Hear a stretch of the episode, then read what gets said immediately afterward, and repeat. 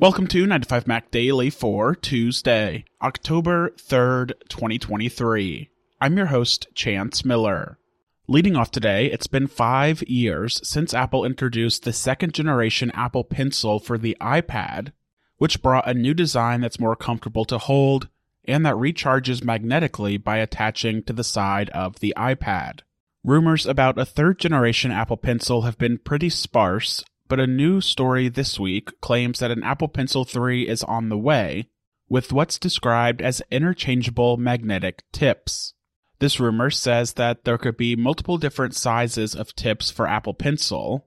For example, there could be specific ones designed for things like drawing, painting, navigation, and more. The tips on the first and second generation Apple Pencil are already replaceable, but they're screwable and there's only one shape available. So if Apple is planning on this magnetic system, it would be easier for users to swap between different styles and to replace a tip if it gets lost. According to the rumor this week, the new tips would fit magnetically onto the Apple Pencil, allowing users to seamlessly switch them between whatever they're actively doing on the iPad at that moment. Whether or not this rumor turns out to be true remains to be seen, but there have been a bunch of rumors about a new iPad Pro coming sometime next year, along with an upgraded version of the Magic Keyboard.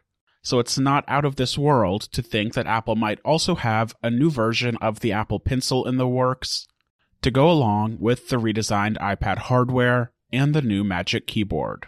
In other news today, Spotify is once again calling on Apple to face consequences for its role as what it describes as an internet gatekeeper. This time, Spotify CEO Daniel Ek voiced his frustration in an interview with the Financial Times, calling on the UK government to show leadership and crack down on Apple and other tech companies. In his comments, the Spotify CEO accused Apple and Google of, quote, essentially controlling how 4 billion consumers access the internet around the world.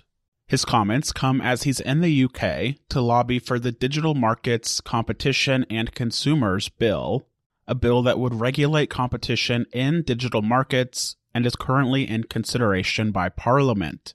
The Spotify CEO said, quote, I find it insane that two companies, Apple and Google, essentially control how over 4 billion consumers access the internet around the world. Not only are they dictating the rules, but they also compete directly downstream with those providers, end quote. Spotify has been a vocal critic of Apple's App Store policies on a regular basis, arguing that the company has an unfair advantage over the competition. In general, Spotify's complaints have focused on Apple Music, but this week's set of comments reveals that Spotify might also be focused on the broader App Store ecosystem, with the Spotify CEO pointing out that Apple is a competitor to more third-party apps than people realize.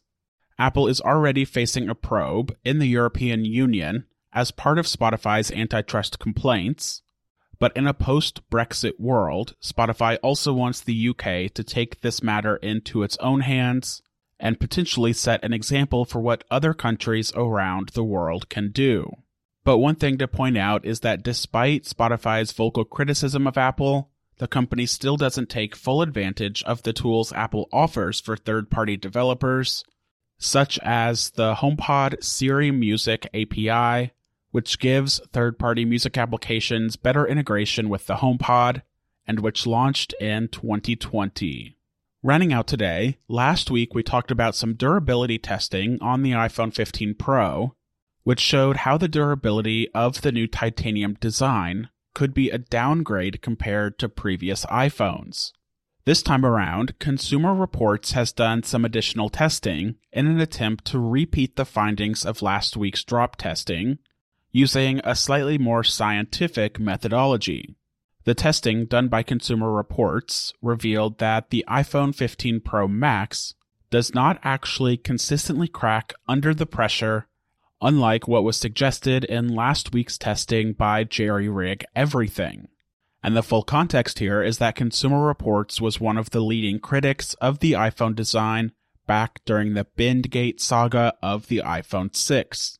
As a reminder, the iPhone 15 Pro and iPhone 15 Pro Max design sandwiches the display and the frosted rear glass with a titanium frame around the edges. The titanium is fused to an internal aluminum chassis, and while titanium itself is a strong material, people have wondered whether the rounded edges where the titanium meets the glass could be more prone to breaking or cracking than the iPhone 14 Pro's flat edge design. As part of their testing, Consumer Reports applied 100 pounds of pressure across the length of the iPhone 15 Pro Max, and while the phone did flex, it recovered after the pressure was released, and there were no cracks to be seen. Consumer Reports also drop-tested the iPhone 15 Pro Max in a drop-test machine, which is a tumbler that makes the phone drop onto a stone base 100 times in succession. The phone survived all of these drop tests without issue.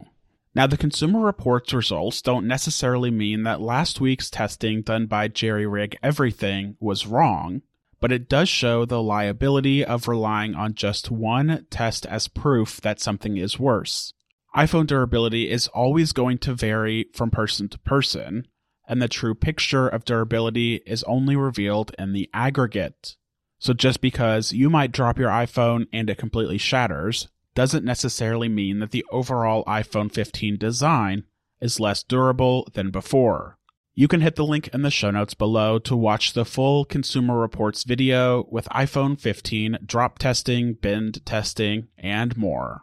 That wraps up another episode of 9to5Mac Daily. As always, you can find all of the latest Apple news on 9to5Mac.com. Follow along with me on Twitter, Mastodon, or Threads at Chance Miller. And we'll be back tomorrow for a new episode of 9to5Mac Daily.